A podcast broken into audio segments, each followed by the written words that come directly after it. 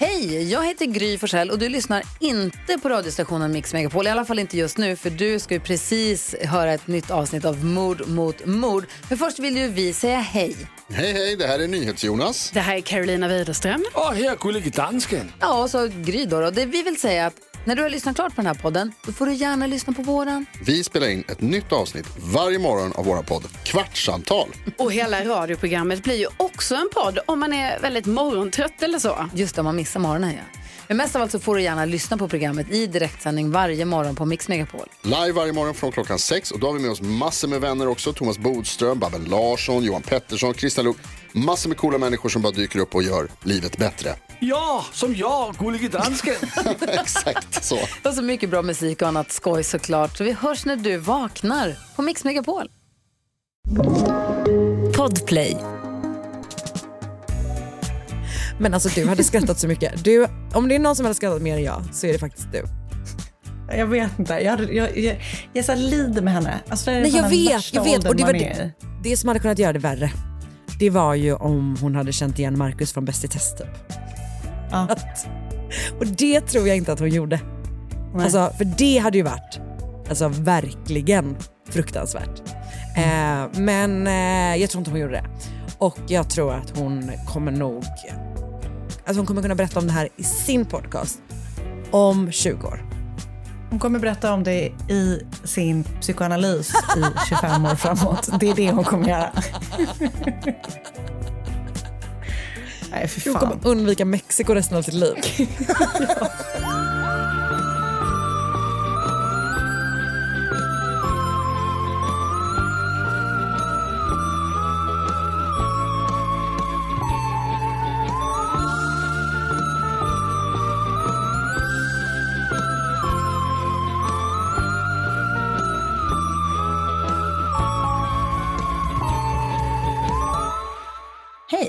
Och hej även till dig som lyssnar på den här podcasten. En liten podcast som vi kallar för Mod mot mod. Och du heter Anna Sandell och jag heter Karin Landré. Eh, och så vi, jag tänker att vi hoppar rakt in med våra nyheter eller? Gud vad snabb du var. Jag hängde inte ens med på att vi hade börjat. Men eh, kör hårt. Ibland måste man bara... Alltså vet, vet, du vet att de brukar säga typ att så här, eh, dagens generation, du har fyra sekunder på dig att fånga deras intresse. Och fånga dem. Jag vet, men vi är inte dagens generation.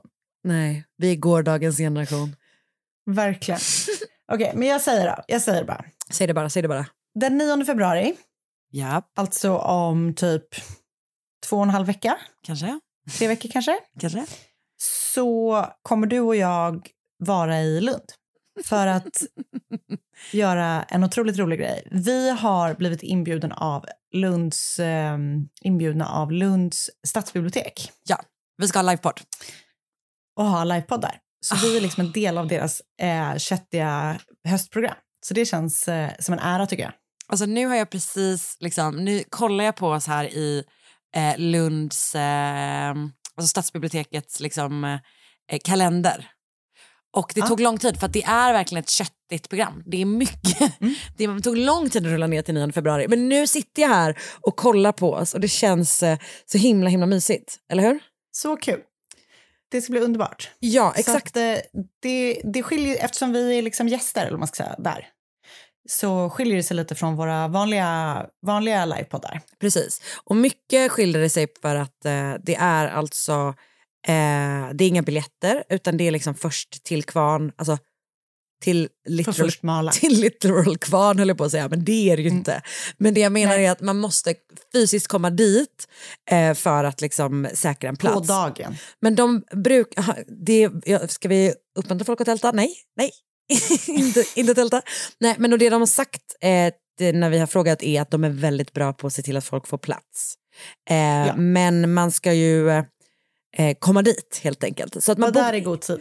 Eh. Man ska vara där i god tid, man behöver inte förboka några, några biljetter. Det börjar klockan 18, eh, torsdagen den 9 februari på Lunds stadsbibliotek.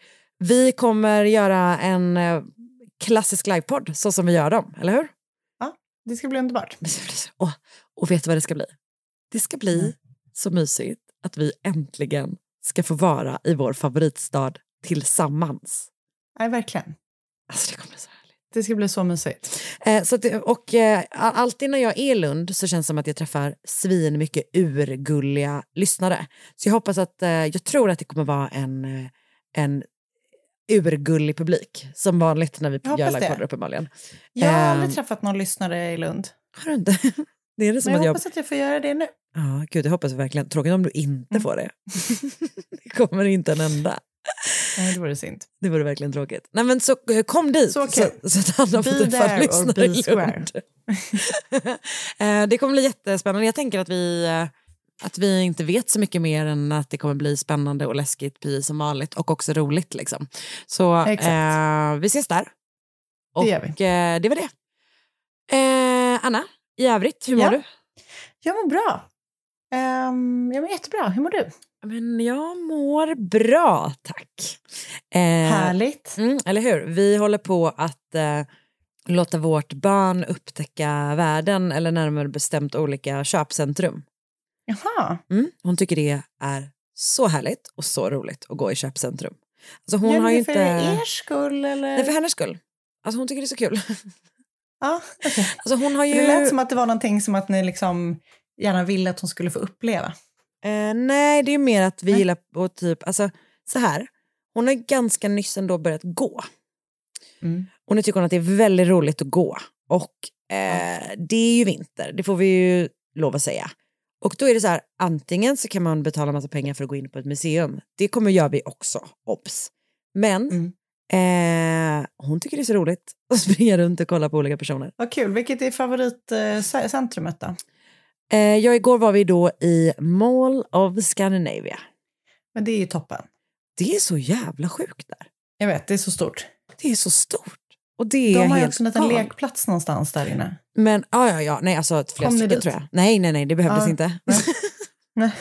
men alltså, vet, men vet du vad jag och Markus råkade göra som jag tror, du vet så som vi kan prata om sådana pinsamma saker som man tänker på hela sitt liv. Liksom. Ja, absolut. Eh, så, och vissa sådana saker som man gjorde när man var liten som man tänker på hela Mm. sitt liv. Du vet, jag vet vad du tänker på när jag säger så. Jag vet inte det själv. Jag har Jag gått tänker vidare, på- eller? jag tänker på en Nu viss, ska du påminna mig. en viss dagisfröken. Ja, ja, ja, gud. Prata inte om det. Prata inte om det. Jag tror tyvärr att vi kan ha bidragit till en sån i en liksom kanske så eh, 12-årig flickas liv igår. Åh nej. Och vi stod utanför legoaffären och eh, där hade de en skärm där man kunde gå och stoppa sin hand. Liksom, så, att, så var det som att alltså, den, handen lästes av och så fick man reda på vilken legogubbe man var. Ah, Okej, nice. Tyckte det var väldigt Typ att jag blev sugen på. att åka dit på lunchen imorgon från mitt kontor. Kanske inte efter att ha hört den här historien. Kommer ett så här tjej, tjejgäng, alltså du vet, det kändes som att de kanske var första gången där utan föräldrarna. Alltså de Själva. var typ kanske Ja, 12 mm. liksom. Och drog runt i liksom köpcentret så, som de gör kanske i en amerikansk eh, teenagefilm. Alltså Men som man själv så. gjorde när man var liten. Alltså tillbringade varje helg i fältan. Ja, det, det är kul. Det var sätt. Var, var, var du inne och köpte ost eller? Nej, va? de hade en skivaffär. Ah, Massa härligt. saker. Jag fattar. Ja. Jag försöker bara göra mig lustig för att, jag, eh, att vi inte hade något köpcentrum där jag kom ifrån. Verkligen. Vi hade glashuset i Sävedalen. Eh, Nej men då är det i alla fall det här tjejgänget och en av dem gör, gör det här först då. Och du vet, det är, när de är sådär i det här mellanskedet när man är för man är, man är medveten om att man inte borde vilja vara ett barn men man är fortfarande ett barn så att man dras in i barnsliga aktiviteter men sen måste man liksom låtsas som att man inte, alltså förstår du, förstår du läget? Nu ska mitt barn Ja. gå och lägga sig så man hör ett litet mamma i bakgrunden. Så är det hon helt enkelt. Nej men eh, så det här barn, det här gänget, eh, först gör en, jag kommer inte ihåg vad hon blev för legogubbe och sen så kommer liksom en till är på väg fram men de är så här, eh, ska liksom gå därifrån, hennes kompisar har redan börjat gå så hon är så här, ska jag eller ska jag inte? Och så går hon tillbaka och gör det ändå liksom. Ja, Och så, du vet, drag. Alltså det är liksom så här, alla hennes kompisar bara, okej men vi stannar kvar typ. Jag, Marcus och Sally står och kollar då. Och den här liksom, the suspense när de läser av handen, vad kommer hon bli? Och så, alltså hon blev, det var så jävla roligt. hon blev alltså, Om du tänker dig i eh, när McDonalds gör reklam för de här El Maco som kommer, kommer tillbaka, alltså väldigt Ja. stereotyp Ja. mexikan. Det Ja. i legogubbeform. Och alltså vi, det var liksom så oväntat. Alltså jag förstår att det inte är någon Så vi började vetenskap. alltså skratta Alltså åt henne. vi, vi skrattade så mycket. Alltså fy fan vad elak. Nej men det var inte meningen, det var verkligen bara en sån magreaktion du vet. Jag fattar det, men alltså fy fan vad elak. Nej, och, så, och, så bara, och så kom vi på det så bara, var vi tvungna att hålla inne det. Alltså, du vet, att man bara, men då var det ju redan för sent. Då hade hon ju redan noterat alltså, du vet, att det stod Ja, två alltså, vet, vuxna människor. vet du vad det är ni gör när ni är ute och går med Sally i köpcentren? Ni lär henne hur hon mobbar folk i köpcentret. Jo. Det är precis det ni gör. Fy fan Karin.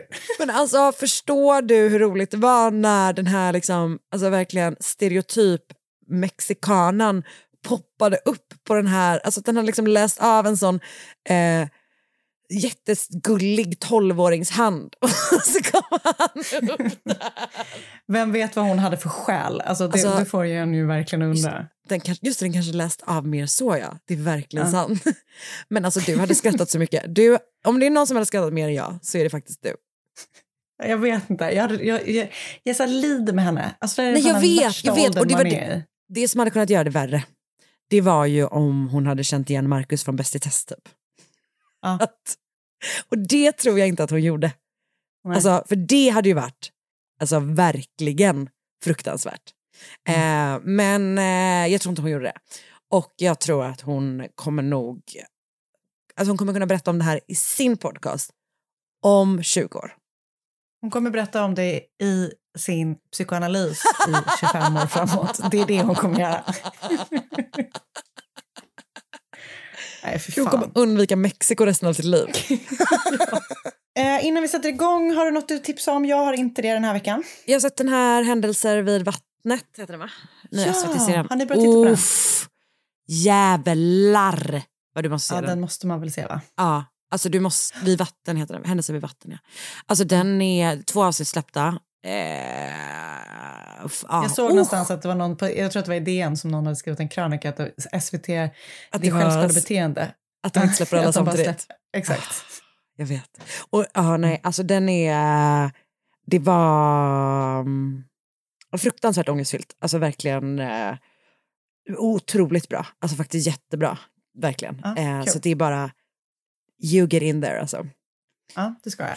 Bra tips. Ehm, det var det jag hade. Då hade tycker jag du? vi Nej, du hade inget? Ja, nej, ja, Nej. ja, ja, nu kör vi. Nu kör vi. Ja, ja, mm. Ja, ja. Ett poddtips från Podplay. I fallen jag aldrig glömmer djupdyker Hasse Aro i arbetet bakom några av Sveriges mest uppseendeväckande brottsutredningar. Går vi in med hemlig telefonavlyssning och, och då upplever vi att vi får en total förändring av hans beteende. Vad är det som händer nu? Vem är det som läcker? Och så säger han att jag är kriminell, jag har varit kriminell i hela mitt liv men att mörda ett barn, där går min gräns. Nya säsongen av Fallen jag aldrig glömmer på Podplay.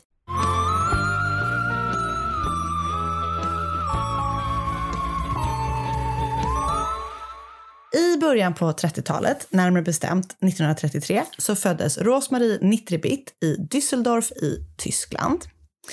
Hon bodde med sin mamma som var 18 år gammal när Rosmarie föddes. Eh, mamman var ensamstående och arbetade som hemhjälp.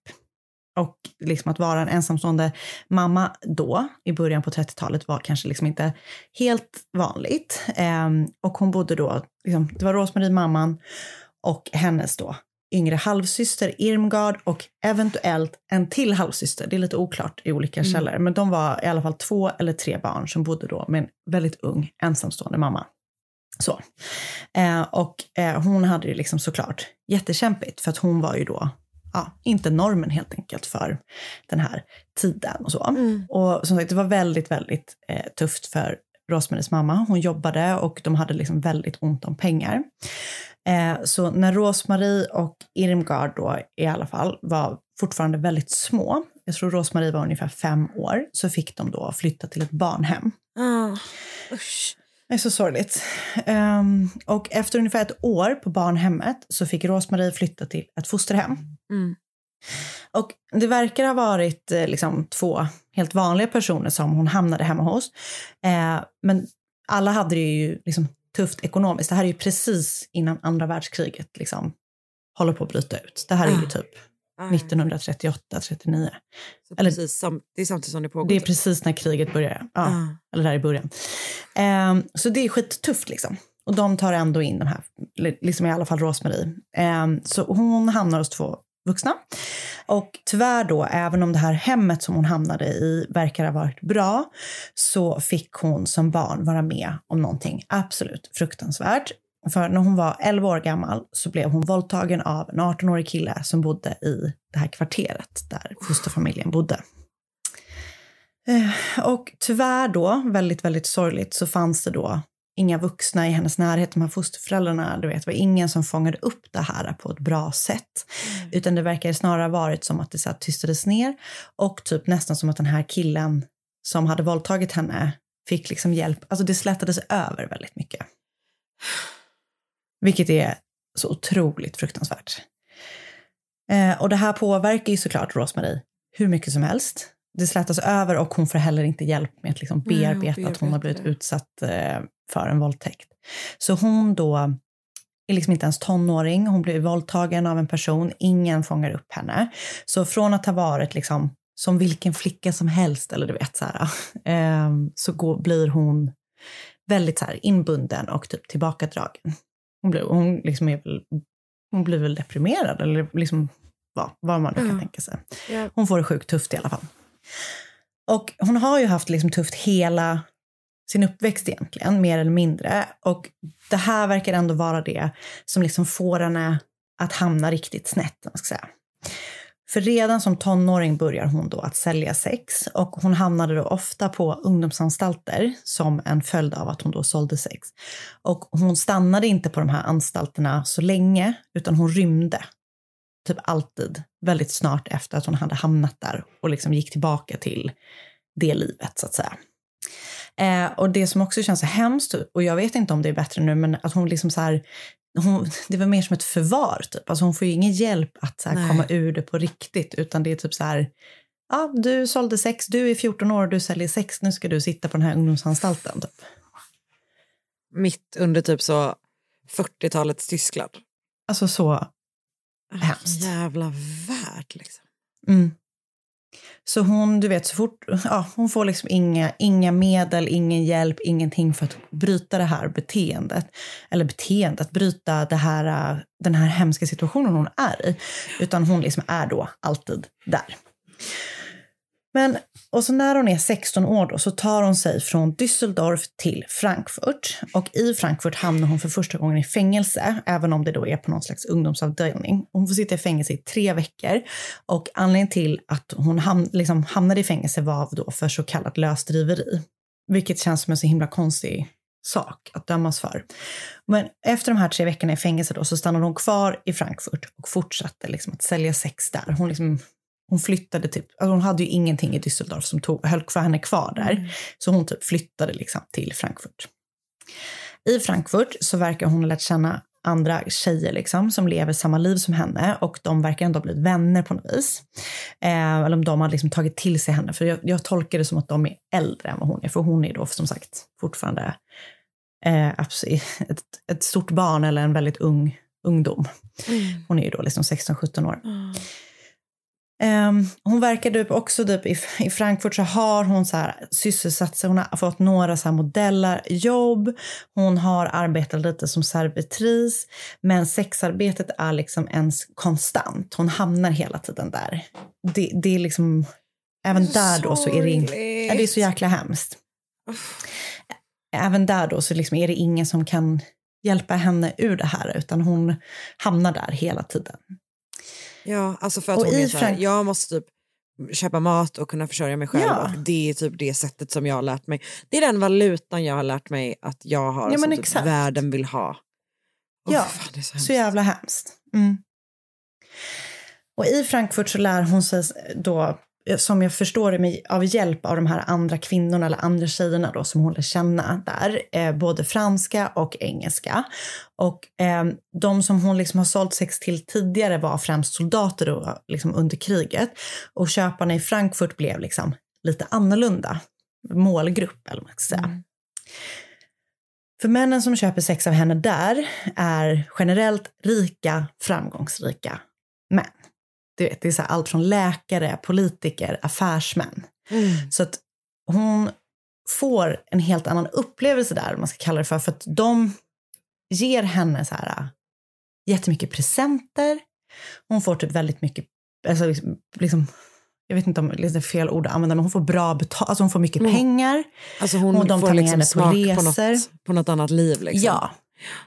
Och i alla källor som jag liksom har läst så kallas hon liksom för eskort. Alltså hon verk, du vet att det är så här, äh, det är inte, det beskrivs som eh, det som, du vet, som, som, det, som folk pratar om som är något sånt liksom lyxigt. Alltså, gud vad Fast det det där- såklart inte är det. Nej, för fan vad det där är typ eh, män som Nej, är typ så arg. rika som köper sex som vill liksom differentiera det de Försvara gör det. Ja, ja, från nej, nej. typ Alltså- andra. Åh, gud, ja, nej, verkligen. Det är ju precis, precis samma. Men, men det är liksom så hon beskrivs då. Ja. Att hon så här, går från att vara, inom så jättestora citationstecken, en vanlig sexarbetare till att bli liksom Ja. en av de första ja. lyxeskorterna. Typ. Jättehemskt. Eh, hon kallar sig för Rebecka när hon liksom arbetar ibland och, och för första gången i sitt liv så har hon så här ändå ganska gott om pengar. Hon, du vet, eh, av en person, en av hennes liksom köpare, fick hon en bil. Den sålde hon och hon köpte sig en annan, mycket finare bil för pengar hon hade liksom fått. Eh, hon hade så en bra lägenhet och hon hade en jättegullig liten hund, en toypudel som hon döpte till Joy. Så även om hon har liksom förändrat sitt liv väldigt mycket från när hon levde i Düsseldorf eh, och även om hon kanske eventuellt kände sig lite mer i kontroll för att hon tjänade mer pengar och de här männen som köpte sex av henne eh, var liksom mer reko, eller vad man ska kalla det för. Frams, alltså du vet, De, de, ja, men exakt. De kom- ordnade, de, ordnade män typ. de kom från en annan samhällsklass. Ja, exakt. Mm. Så levde hon ju såklart ett fortsatt ett väldigt, väldigt utsatt liv. Och den första november 1957 så kom hennes typ så här hemhjälp eller städerska eller någon, alltså någon som är hemma hos henne ofta och hjälper henne med saker, hem till den då 24 år gamla Rosmarie. Det är på morgonen och den här hemhjälpen har varit hemma hos Rosmarie flera, dag, liksom flera dagar innan, men har inte fått komma in. Och då reagerar den här kvinnan som hjälper Rosmarie i hemmet att det så står typ bröd, andra så varor som har levererats hem till henne utanför dörren. Så det är som, hon är bara så här, det är inte bara det att Rosmarie inte öppnat för mig, hon har heller inte varit utanför Nej. sin dörr på flera dagar typ. Så hon knackar på, hon kanske ropar på hjälp och hon har vittnat i efterhand om att hon hörde då Rosmaries pudel Joy så här, skälla och gnälla genom dörren. Typ. Så hon blir ju såklart så här, det är något som inte stämmer och bestämmer sig för att kalla på polisen. Så polisen kommer dit och tar sig in i lägenheten. När de kommer in så hittar de Rosmarie i lägenheten. Hon ligger på sin soffa och är avliden. Hon har en strumpbyxa knuten runt halsen och hon har blod i håret. Man kan se på liksom skedet, eller hennes kropp, att hon dog för flera dagar sedan. Eh, och eh, polisen som gör en brottsplatsundersökning hemma hos Rosa-Marie gör tyvärr flera tabbar. Bland annat så öppnar de fönstret direkt när de kommer dit, typ för att vädra. Och det gör då att rättsläkaren inte kan avgöra den exakta tidpunkten som Rosmarie dog på eh, på grund av att typ kroppstemperaturen förändrades. Men kroppen är ändå i liksom... Alltså det har ändå gått så pass lång tid så att kroppen har liksom förändrat skick, om du förstår vad jag menar. Ja. Och de här människorna då som gör, eller poliserna då som gör rätts, eh, eller plats, vad heter det, brottsplatsundersökningen verkar ha varit så allmänt slarviga. Så den blir eh, manipulerad. Idag så hade det liksom antagligen inte, det hade aldrig gått till så. Men du vet, de så här, kliver in, flyttar runt, torkar av saker, eh, du vet, hanterar den helt, helt fel. Så man kan då inte hitta liksom, några vettiga bevis för någonting efter att poliserna har stampat omkring där inne. Det som man på något vis då ändå kan se är att det saknas 18 000 mark från hennes lägenhet. I, det, i dagens värde är det ungefär 340 000 do- eh, kronor. Åh jävlar. Så skitmycket cash liksom. Vilket är märkligt eftersom inga andra av hennes här väldigt exklusiva saker saknades.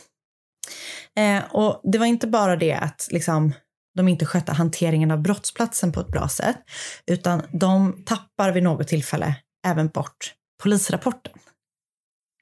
Så vet, allting som typ är dokumenterat, ja men det här är så konstigt.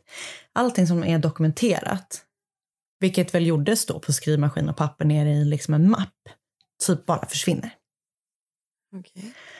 Så det är väldigt, väldigt mycket slarv runt hela utredningen på Rosmarie Nitribits död. Polisen då, när de börjar gå igenom Rosmaries liv, ser ju då att flera av de här äh, männen som hon sålde sex till var då de här liksom, eh, samhällets eh, liksom, Toppskikt. prominenta, ja men liksom så. Och de hanterar ju såklart alla förhör med de här männen med största diskretion. För de vill ju såklart inte störa deras liksom, liv med en sån här liten eh, obekväm sak typ. Ja, men det är så jävla upprörande. Och det sägs också, eller man kan förstå i efterhand, att förhören med de här männen är väldigt slarvigt utförda. Och polisen kontrollerade typ inte deras alibin och sånt. Så du vet, de förhör typ 60 män som har köpt sex av henne. Men liksom ingenting görs ordentligt. Eh, flera av de män som förhördes av polisen, bland annat då högt uppsatta amerikanska officerare, vittnade om att Rosmarie hade bett om en stor summa pengar för att möjliggöra en abort. Eh, det framgår inte om hon var gravid när hon hittades mördad eller om det här är sant. Men det, det är liksom flera män som säger att hon har bett om det precis innan hon sen hittas mördad. Då. Eh, så det kommer fram lite saker liksom i de här förhören. Men även om polisen då är väldigt diskreta med de här förhören så är media absolut inte det kring det här fallet. För de tycker ju liksom att det är jätteintressant. Ehm, Snaskigt. Exakt så. Bra ord. Ehm, de börjar skriva om hennes död och har då så här jättemycket teorier och gissningar om vem som har mördat henne. Bland annat så sprids en teori om att Rosmarie hade spelat in de här männen som hon har köpt sex, eller som har köpt sex av henne med en gömd bandspelare hemma och att hon sen använde inspelningen för att utpressa de här männen då. Och att det är någon som har fått nog och sen mördat henne. Polisen letar då genom allt hemma hos henne, men de hittar ingen bandspelare och inte heller någon av de här typ 60 män som förhördes eh, efter Rosmaries, eller mordet på Rosmarie har sagt någonting om det. Så det är liksom bara lösryckt skvaller och rykten som pressen såklart tycker är jättespännande att skriva om. Ehm, och det finns såklart misstänkta som ändå liksom skrivs om också. Och bland annat är det då en man som Rosmarie har haft som typ privatlärare som är en kille som är liksom yngre än henne och en kille som hon också är vän med. Ehm, han blir misstänkt då för att polisen menar typ så här ah, han var egentligen kär i Rosmarie men stod inte ut med hennes livsstil och eh, han var svartsjuk och därför mördade han henne för typ om inte han kunde få ha henne helt för sig själv, du vet så. Han har ett helt vattentätt alibi och liksom de förhör, vet, det finns ingenting som indikerar egentligen att det är han, förutom att det kanske är en convenient misstänkt för att han typ är en 22-årig kille som är typ lärare. Alltså du vet, han är Ja. inte någon av de här äh, Nej, just det. Det är ganska liksom, bekvämt. politikerna. Ja, alltså Ja. verkligen. Eh, men han avskrivs i alla fall så småningom som misstänkt. Ehm, en annan man då som misstänktes och som är liksom den enda egentligen som har varit så här riktigt, riktigt omskriven och så här, ja, var då en man vid namn Heinz Pohlman. Och han var då liksom många andra av de här männen som köpte sex från Rosmarie en väldigt framgångsrik affärsman, eller väldigt framgångsrik, men han var, han, han, fram, han verkade vara en väldigt framgångsrik affärsman.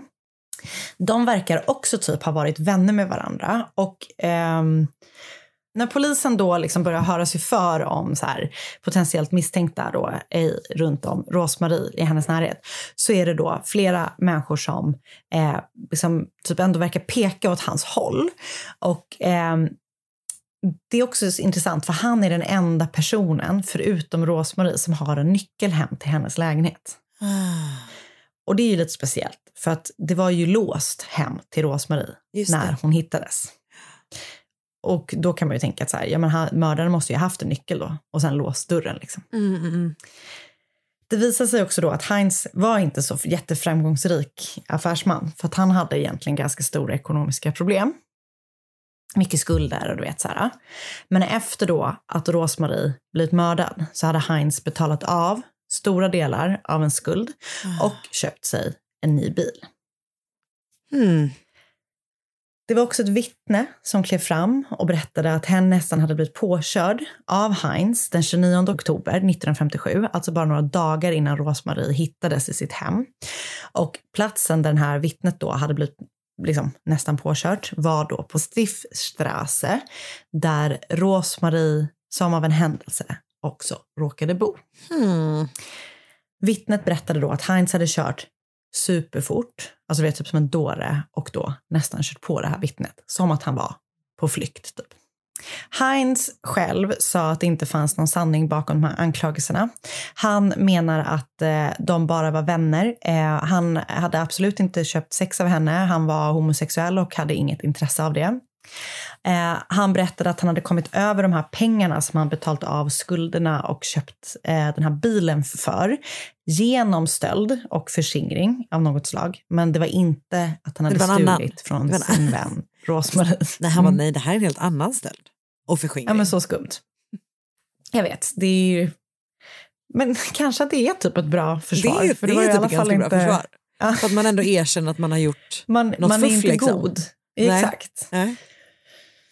Eh, polisen hittade också ett par byxor som tillhörde Heinz som de hittade så röda fläckar på. Och han hävdade då att det här var rostfläckar. Men när de här fläckarna testades så visade det sig då att det var människoblod. Men jag vet inte om- liksom om, om man kunde eller om det testades mot Rosmarie. Uppenbarligen så vet man inte om det var någon match. Man vet att det var människoblod i alla fall. Det var så tidigt ju. 1957, ja exakt. Men de kanske bara kunde se om, om de kunde se om det var en sån eh, secretor eller non-secretor som de alltid håller på att prata om. Typ. Som man inte riktigt fattar vad det är. Ehm, han säger i alla fall då att anledningen till att det, det var blod där var för att det var hans blod. För att han hade då någon hudsjukdom som gjorde att han blödde. Men. Mm. Sök hjälp. Alltså Så ska du inte behöva ha det. Smörj. Nej. Smörj, smörj, smörj. Två och ett halvt år efter att Rosmarie mördats. Men också ett Mm. ganska bra försvar. Eller det vill man ju inte erkänna. Nej, exakt. Men så tvingas man att göra det till slut. Ja. Det var mina, min blödande hudsjukdom som kom i vägen, if you must know. Var Verkligen. s- som jag Thanks fick på grund av att jag up. förskingrade så mycket. Okej, förlåt. Ehm, två och ett halvt år efter att Rosmarie mördades så greps i alla fall Heinz och åtalades för mordet på Rosmarie. Bevisen då, eller vad man ska kalla det, som fanns mot honom bedömdes i alla fall inte vara tillräckligt starka utan att de då bara var sådana circumstantial bevis. Det fanns liksom ingenting som verkligen kunde knyta honom till mordet och därför släpptes han fri och friades från misstankarna. Efter att han friats så försökte han sig på diverse saker för att tjäna pengar på hans gripande och hans vänskap med Rosmarie. Bland annat så skulle han vara med i en film om hennes död, men han blev till slut fimpad av regissören för att han, regissören då tyckte att det var alldeles för mycket negativ uppmärksamhet kring Heinz. Perfekt. Han försökte sälja Rosmaries så kallade kundlista till sovjetiska myndigheter. Han sa till dem att han hade listan i huvudet och sålde den gärna till dem. De tackade nej. Mm. Han skrev jättemycket artiklar som verkar ha varit ganska så målande och utsvävande om Rosmarie och hennes liv som han sålde till diverse tidningar. Tidningarnas Fan. läsare, nej men det här hedrar läsarna, Ah, de okej. tyckte inte om det här. Så att de liksom, det, det möttes av typ jättemycket kritik, de här artiklarna. Så de här tidningarna som till början hade köpt hans artiklar slutade så småningom att köpa dem. Men det är vidrigt. Mm. Och även om mordet då på Rosmarie var av väldigt stort intresse för många eh, och det har gjorts vet, filmer, serier, böcker, vet, massa sånt kring hennes död så vet man fortfarande inte vem som mördade henne.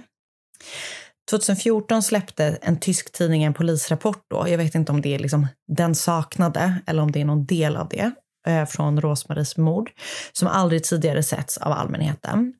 I den kunde man bland annat läsa att det hade hittats en trasig vinflaska på brottsplatsen med okända fingeravtryck som aldrig verkats ha liksom kollats upp av polisen.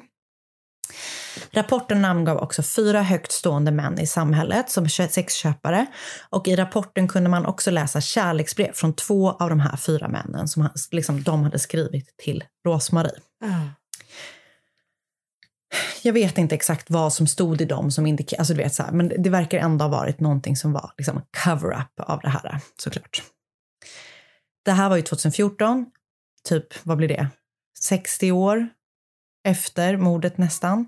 Så det händer ju såklart ingenting med det här, men det är bara ännu ett intressant tecken på hur polisen höll vissa människor i samhället om ryggen på ett helt sjukt sätt.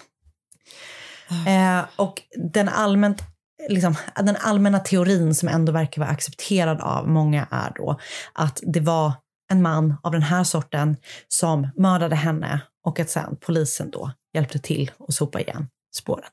Ah. Mm. Ah. Nej, Man blir så arg.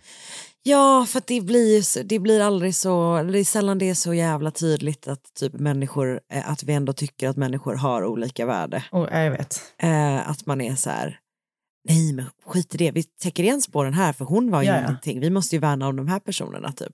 Så hemskt. gud, det är så upprörande. Mm. Nu kommer jag läsa mina källor och Mm. eh, som sagt, alla har ganska irriterande och stötande, liksom, vad de liksom kallar Ah, det, Rubrikerna. titlarna. Ja. Eh, beautiful, blonde and wealthy. This God. German call girl.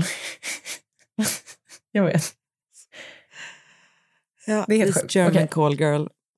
Nu This German call girl met an Timely end på Please kill me, skriven av Erika Blair. Lite olika Wikipedia-sidor såklart. Så, eh, The unsolved escort murder på Morbidology, skriven av Emily G. Thompson. Jag läste en tråd på Reddit som heter Rosemary Nitribritt 24 was a high-end escort in post-war Germany. She served many She serviced many prominent figures. In November 1957, she was strangled to death in her lavish Frankfurt apartment. Den tråden har jag läst. Ja. Och sen så har jag sett en eh, kort dokumentär på Youtube som heter The Puzzling Death of a Luxury Call Girl, The Unsolved Case of Rosemary Nitribritt. Och det är gjort av ett eh, konto som heter The Investigator. Ah. Vet du vad jag kan berätta för dig? Nej. Jag kan berätta för dig att det finns en dokumentär om det här på Viaplay. Och vet du hur jag vet det? Va? Nej? För att, eh, alltså jag har inte läst eller sett någonting om det här fallet. Men jag hade alltså planerat att göra det, inte nästa vecka, men Är det nästa. sant? Japp. Vad sjukt. Så nu var vi alltså riktigt, Riktigt nära. nära var vi. Men ja, det finns en, en, en via, eh, via Play-serie som sagt. Som Jag vet, det var därför jag frågade dig. Nej, det var inte den. Det var, inte, det var ett annat fall. Mm, Nej, det här har jag inte frågat mig om. Den, men den eh, eh, serien heter Historiska kalla fall i alla fall. Säsong 1 Ja, avsnitt okej. 5. Om man vill se en till dokumentär om det bara tänkte jag. Eh, det där var, jag har typ, det där var jätteintressant och jag är glad att du berättade. Eh, för då fick jag lyssna på det. Eh, och det Mm. var väldigt spännande. Och förjävligt förstås, som vanligt. Så jäkla hemskt. Tack snälla du. Tack. Ett poddtips från Podplay. I fallen jag aldrig glömmer djupdyker Hasse Aro i arbetet bakom några av Sveriges mest uppseendeväckande brottsutredningar. Går vi in med hemlig telefonavlyssning och, och då upplever vi att vi får en total förändring av hans beteende. Vad är det som händer nu? Vem är det som läcker? Och så säger han att jag är kriminell, jag har varit kriminell i hela mitt liv men att mörda ett barn, där går min gräns. Nya säsongen av Fallen jag aldrig glömmer på Podplay.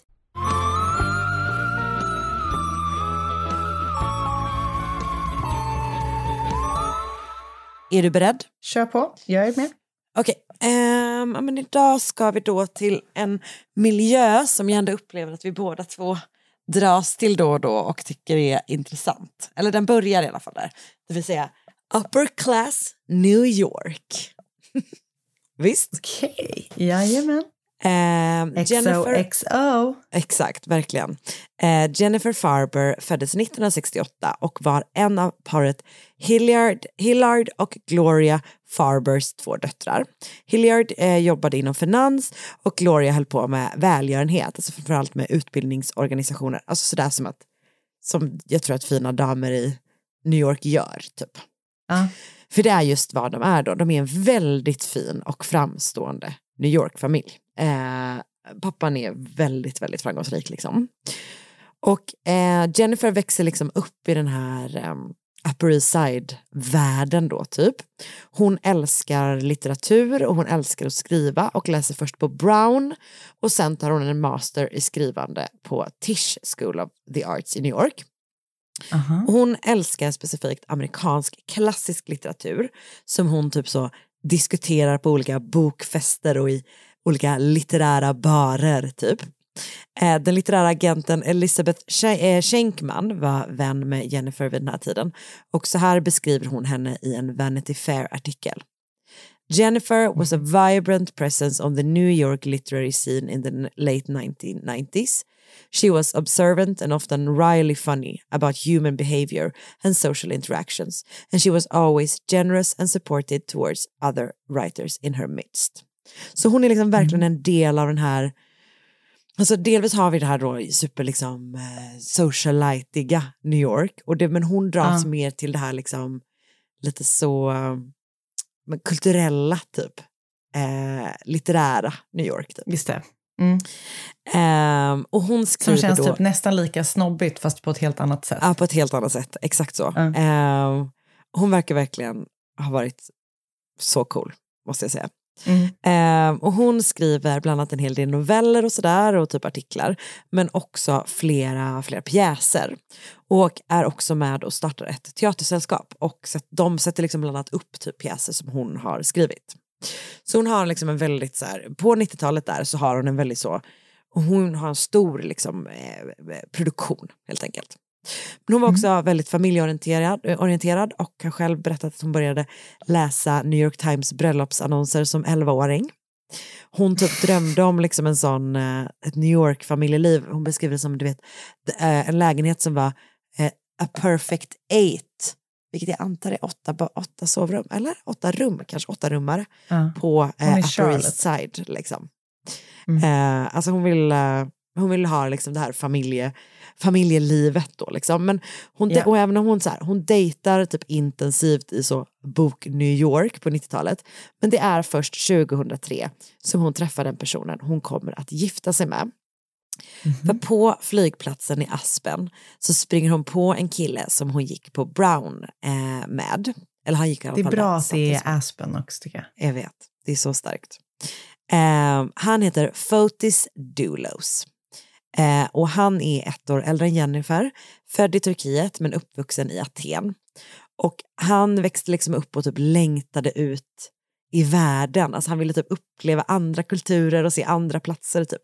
Så även om han då inte kom från samma megarika typ av bakgrund som övriga europeer på Brown gjorde, utan snarare från en liksom medelklassbakgrund, så började han alltså då eh, på universitetet i, eh, i USA på Brown. Och där får han liksom smak på livets goda typ.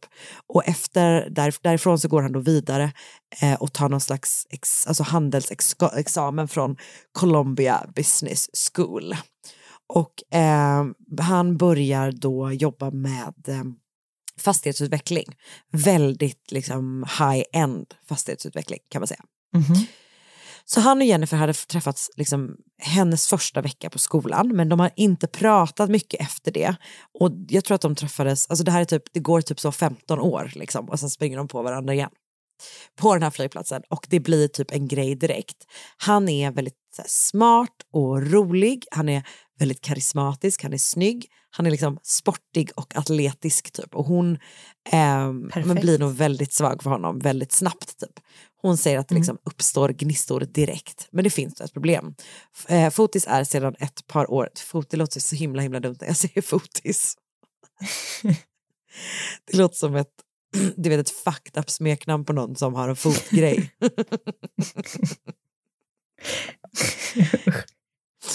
Eh, Ja, men, jag gillar det. Ja, okej, bra. Eh, Fotis, han, han är sedan ett par år tillbaka i alla fall gift med en kvinna som heter Hillary. Så de, eh, alltså de typ, han och Jennifer träffas på den här flygplatsen och sen när hon typ kommer hem så har hon typ fått ett mail från honom. Liksom. Så de börjar ha kontakt typ direkt. Och 2004 så skiljer sig Fotis och eh, Hillary och bara en månad efter det har, eh, efter det liksom har gått igenom så gifter sig Jennifer och Fotis på The Metropolitan Club på Upper East Side som är någon slags privatklubb. Ja. Men de kommer då inte att stanna i New York och hon kommer inte få sin sån perfekta Upper East Side eh, familjelägenhet utan paret bosätter sig istället i Farmington i Connecticut och där eh, håller då Fotis på, eh, alltså han startar typ upp en fastighetsutvecklingsbusiness typ. Eh, han får ett, ett lån från Jennifers föräldrar och sen så börjar han då utveckla och alltså bygga och sälja superlyxiga så mega mansions i det här området. Liksom. Alltså gigantiska hus verkligen. Ehm, men det gör då att eh, paret och även de kommer få barn, eh, att då familjen liksom flyttar väldigt ofta för att de flyttar typ när det passar hans affär. Alltså att det är så här, nu ska Ah, vi ja. sälja det här huset så nu får vi flytta ut. Alltså så verkar det ha varit lite grann liksom. Usch vad hemskt. Ja, jättestressigt. Eh, och extra stressigt då eftersom paret får fem barn. De får först eh, eh, tvilling, ett eh, tvillingpar. Sen får de ett till tvillingpar. Nej. Nej. Och sen får de ytterligare ett barn. Så de har tre Jag är pojkar. så glad att jag vet att jag bara har ett barn i magen nu för att annars Ja, hade jag tänkt att jag få tvillingar. Ja, verkligen. Jag är stressad då. Eh, men det visar sig då att Fotis och Jennifer har lite olika tankar om hur livet ska vara och eh, när deras liksom nära och kära ser tillbaka på det så är det nog ganska mycket så att deras personligheter typ inte riktigt går ihop. Alltså, hon är väldigt, väldigt familjeorienterad och hon älskar sina barn på ett sätt som andra typ tycker är anmärkningsvärt. Alltså, inte, inte som att det är konstigt, men att de är Nej. så här, hon älskar dem så otroligt mycket typ. Alltså hon lever verkligen för dem. Typ. Alla andra Hon- är lä. Det är Alltså, som hon min bästa kompis Lovisa berättar hur mycket hon tycker om mango, som ju är min favoritfrukt. Men då känner jag aldrig att jag kan säga hur mycket jag gillar mango när hon pratar om det. Att, Men är det för att hon ändå gillar det mer? Nej, alltså det, det kan hon typ inte göra. Men hon pratar om det som att hon har en kärleksrelation med mango. Så, alltså hon, tycker så mycket, hon pratar om en frukt på ett sätt som man typ inte kan prata om att man tycker om en frukt. Vad känns det snuskigt typ? Nästan så. Jag förstår. Okej, jag fattar. Hon älskar sina barn på ett helt Hon sjukt älskar sätt. sina barn väldigt, väldigt, väldigt Mm. mycket. Eller inte på ett sjukt sätt, men på ett liksom verkligen översvallande Okej, sätt. men intensivt.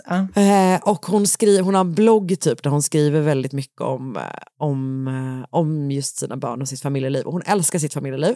Hon älskar ju också då att skriva och läsa. Så att hon gillar väl typ att sitta i deras här, bibliotek och typ läsa och skriva och sen vara med sina barn. Han är då en väldigt aktiv person. Alltså utöver då att han jobbar väldigt mycket och är väldigt uppslukad av sin, eh, sin karriär så är han också väldigt äventyrlig och sportig. Hans favoritsport är vattenskidor och, eh, men han håller också på med så här, du vet, annan vanlig skidåkning och sådär. Han tycker att det är rimligt att resa ungefär tio dagar i månaden framförallt för att tävla i just vattenskidor. Men gud. Han tränar också parets barn i vattenskidor och innan, alltså de är liksom, de tävlar på typ en internationell nivå när de är typ så sex år gamla. Vad sjukt. Vilket är det ens en sån sport typ? Alltså tydligen, säg inte emot fotis. Nej, nej, absolut. Och jag är inte så atletisk som han är så jag skulle aldrig göra det. Nej. Beundra. Nej, och hon är typ så här, du vet, hon gillar typ att springa lite, men hon, är- hon tycker också att så här, hon tycker att han tränar dem för hårt, barnen för hårt, att det inte är roligt för dem. Alltså, det Nej. krockar liksom, de hamnar lite på olika spår. Han är ute i världen, hon är hemma i hemmet, hon bloggar och hon skriver också för en sajt som heter patch.com, men verkar typ inte ha så mycket Alltså hon verkar heller inte ha så mycket kompisar i Connecticut. Hon har nog kvar sina, eller hon har kvar, kvar en hel del kompisar i New York, men det är typ två timmar bort. Alltså så här, hon verkar vara lite ensam. Liksom. Och det blir inte mindre ensamt när hon då i mitten av 2010-talet, jag tror att det är 2016, börjar misstänka att Fotis har en affär. Och hon vet förstås inte alla detaljer direkt, eh, men han, alltså hon, hon får typ ändå känslan av att säga, han är kär i någon. Alltså han är inte så bra på att dölja det. Liksom. Och det visar sig sen då att hon har rätt. Fotis har träffat en kvinna under en vattenskidstävling. Hon heter Michelle Traconis och hon är från Venezuela ursprungligen. Hon har en dotter sedan en tidigare relation och är också en väldigt duktig vattenskidåkare. Alltså hon är mycket, mycket mer lik han. Alltså hon Ja. är lik honom. Alltså um, hon är sportig, hon är äventyrlig, hon rider hästar, hon åker skidor och hon jobbar med att rapportera om sport, sport på spanska för ISPN. Typ. Oj. Så de två har alltså inlett en affär. Fotis erkänner för Jennifer att det finns en annan än när hon då konfronterar honom och verkar inte heller som att han har varit intresserad av att avsluta relationen med Michelle. Alltså det verkar som jag förstår det inte som att han har låtsats som att han ska göra det. Men däremot så vill han inte att Jennifer och barnen ska liksom försvinna utan han skulle gärna se att de också fortsätter bo med honom typ.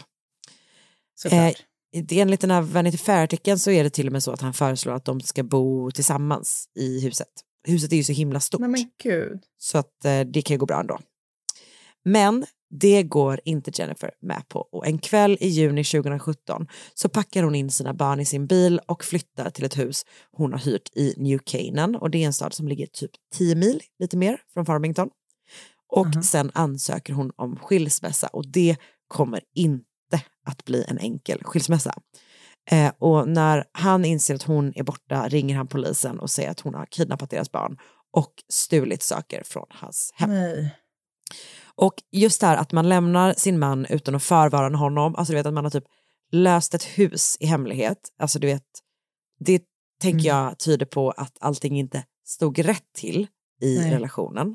Och så var det även här, för under åren har deras relation blivit allt sämre och Jennifer har också blivit allt mer rädd för Fotis.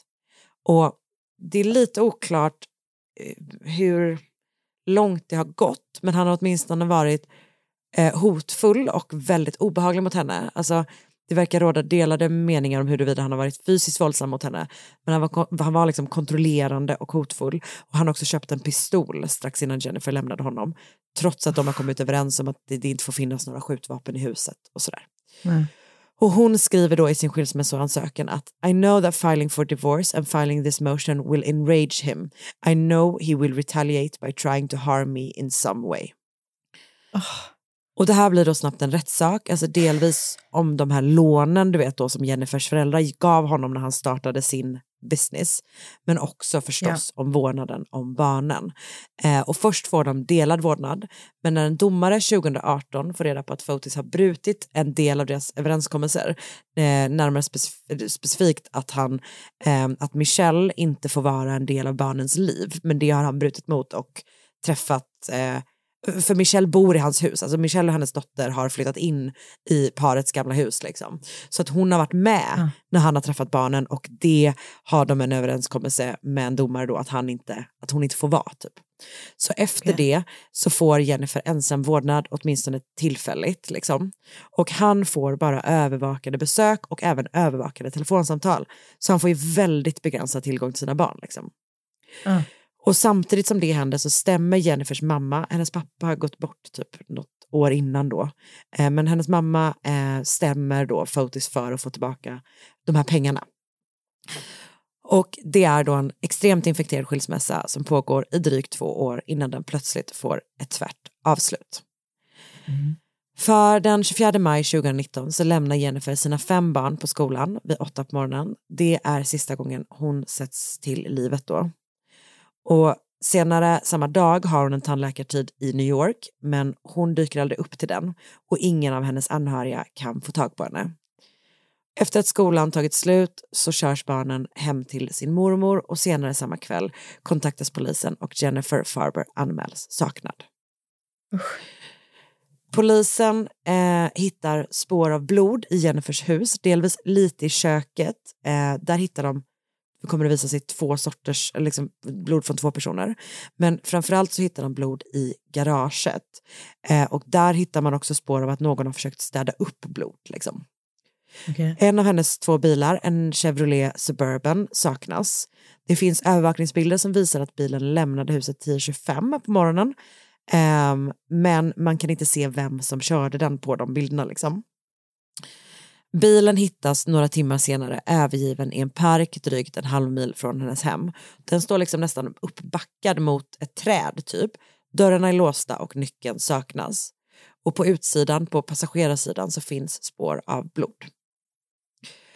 Polisen lägger massiva resurser på att söka igenom den här parken. Det är ett ganska begränsat område. Alltså de tar in allting som de kan från alla håll och kanter. Alltså du vet, verkligen får in hjälp från, från närliggande eh, polisdistrikt och, och sådär. Men man hittar inga spår av Jennifer. Dagen efter förhörs då Fotis första gången och han säger att han inte har någon aning om var hon är. Men när polisen söker igenom eh, hans eh, eh, telefon så får de ett nytt spår. Hans mobil har varit hemma i Farmington morgonen när hon försvann.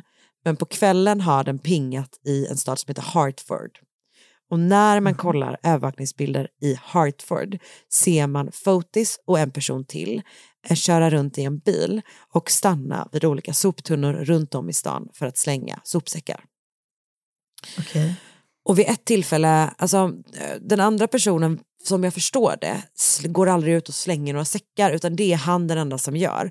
Men vid ett tillfälle så öppnas typ dörren och den andra personen håller på med någonting på typ trottoarkanten och då ser man att det är en kvinna och polisen tror då att det är Michelle Troconis och då som är med Fotis Doulas i bilen.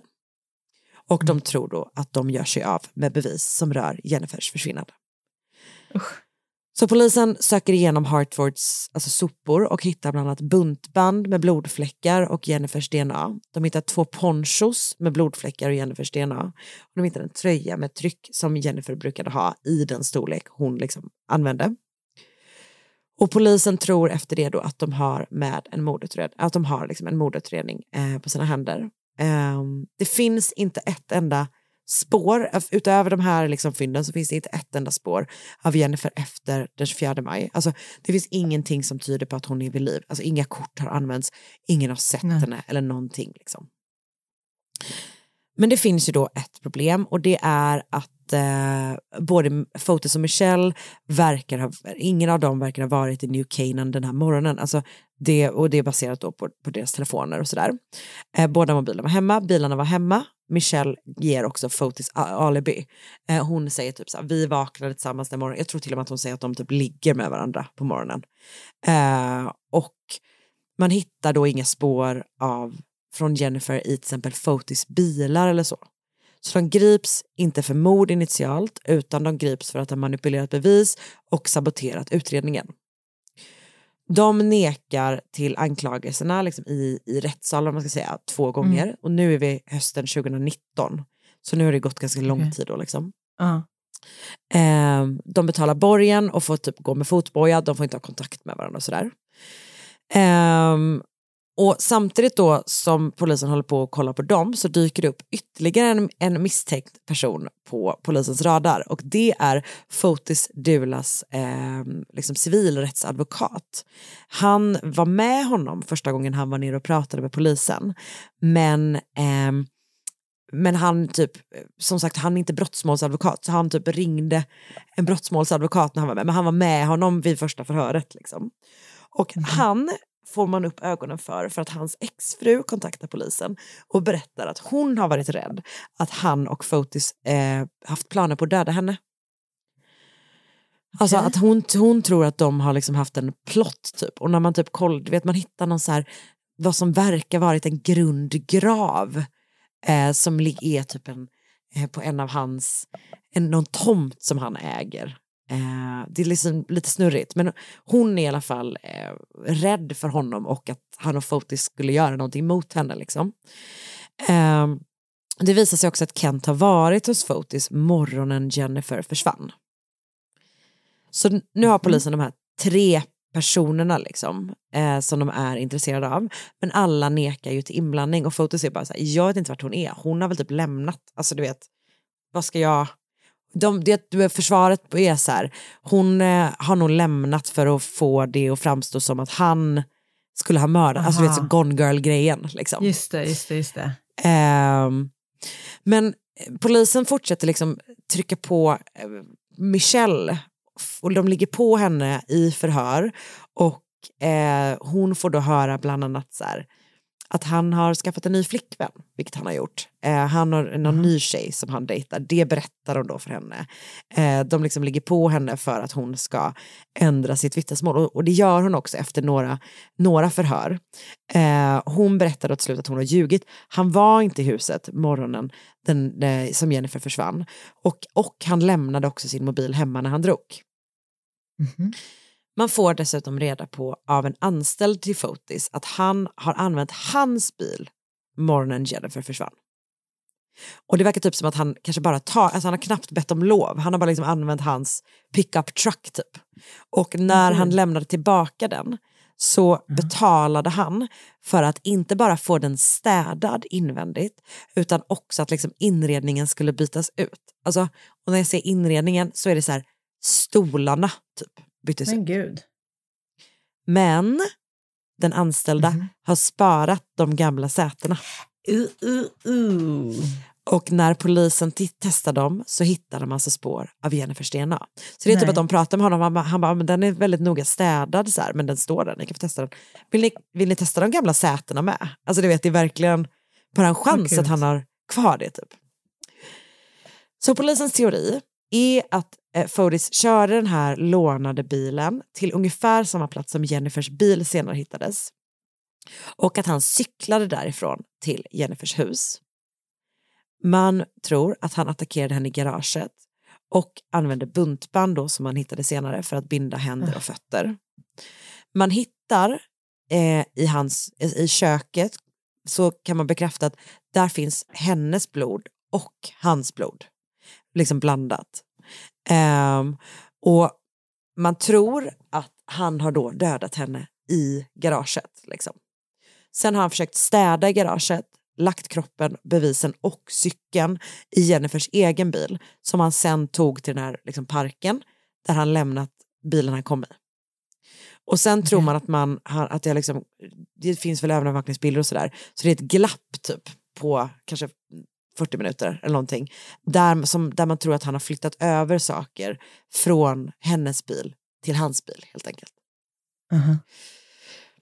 Ehm, men man vet ju ingenting av vad som har hänt efter att han har flyttat, flyttat över hennes kropp. Alltså, man har ju aldrig hittat henne. Liksom.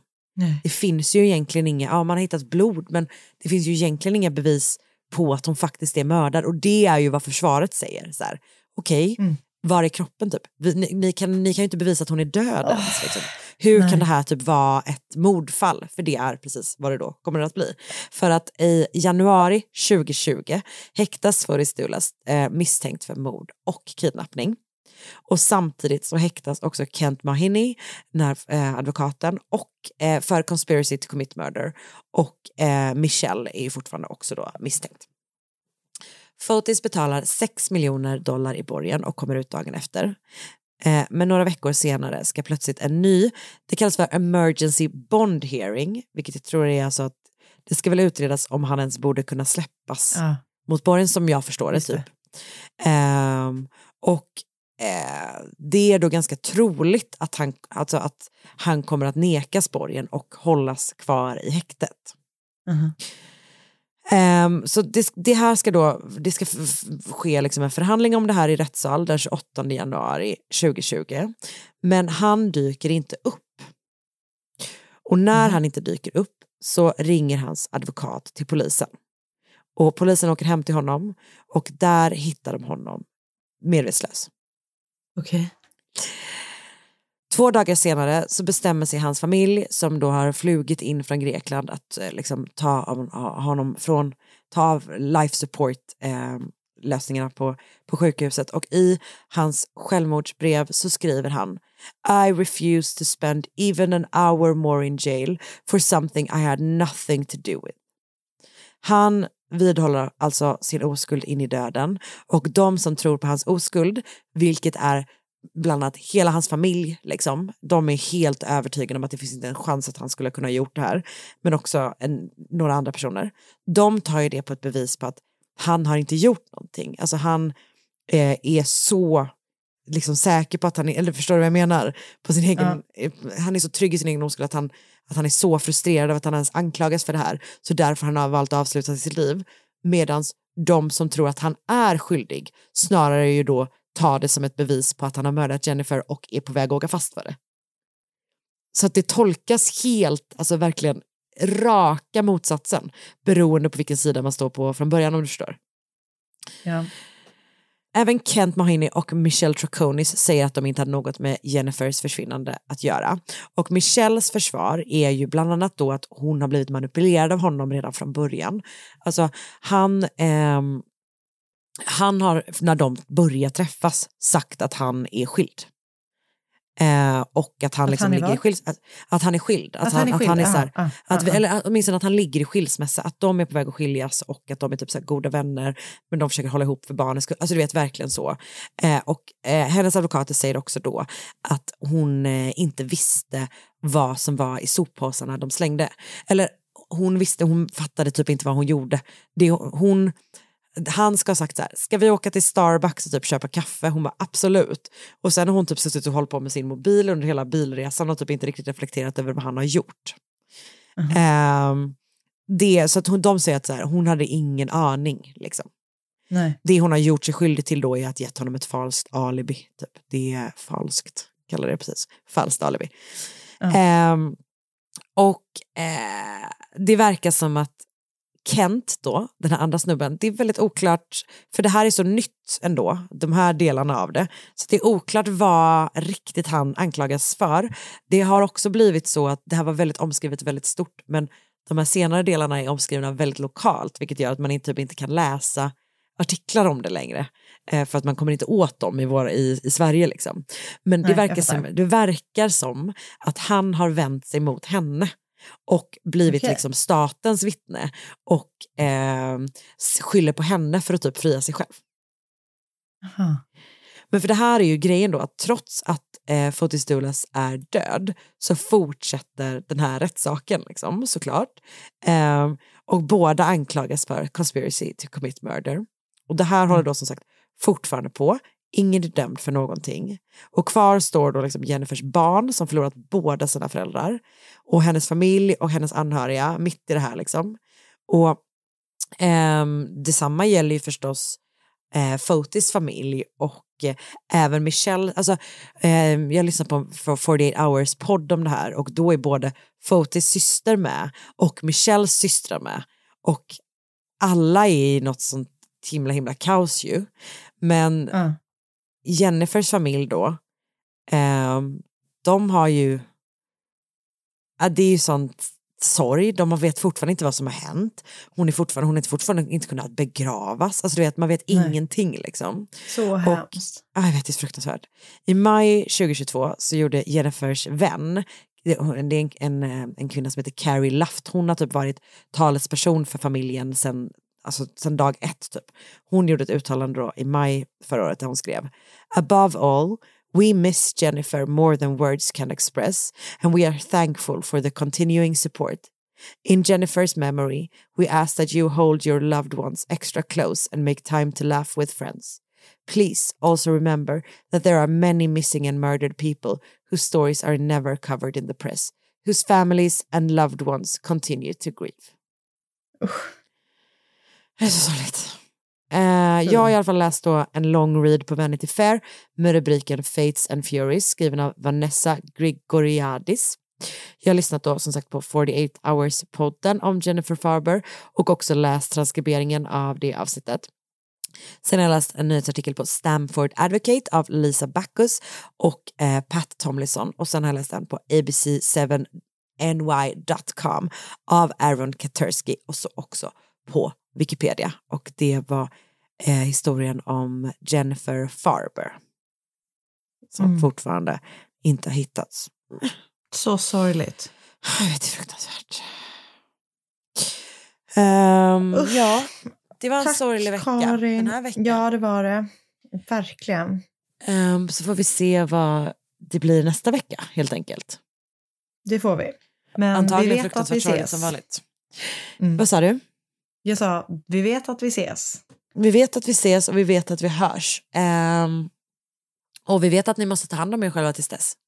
Jajamän. Och så även du Anna. Du med Karin. Okej, hej då! Hej då! Podplay. Poddtips från Podplay. I podden Något Kaiko garanterar östgötarna Brutti och jag, Davva, dig en stor dos skratt.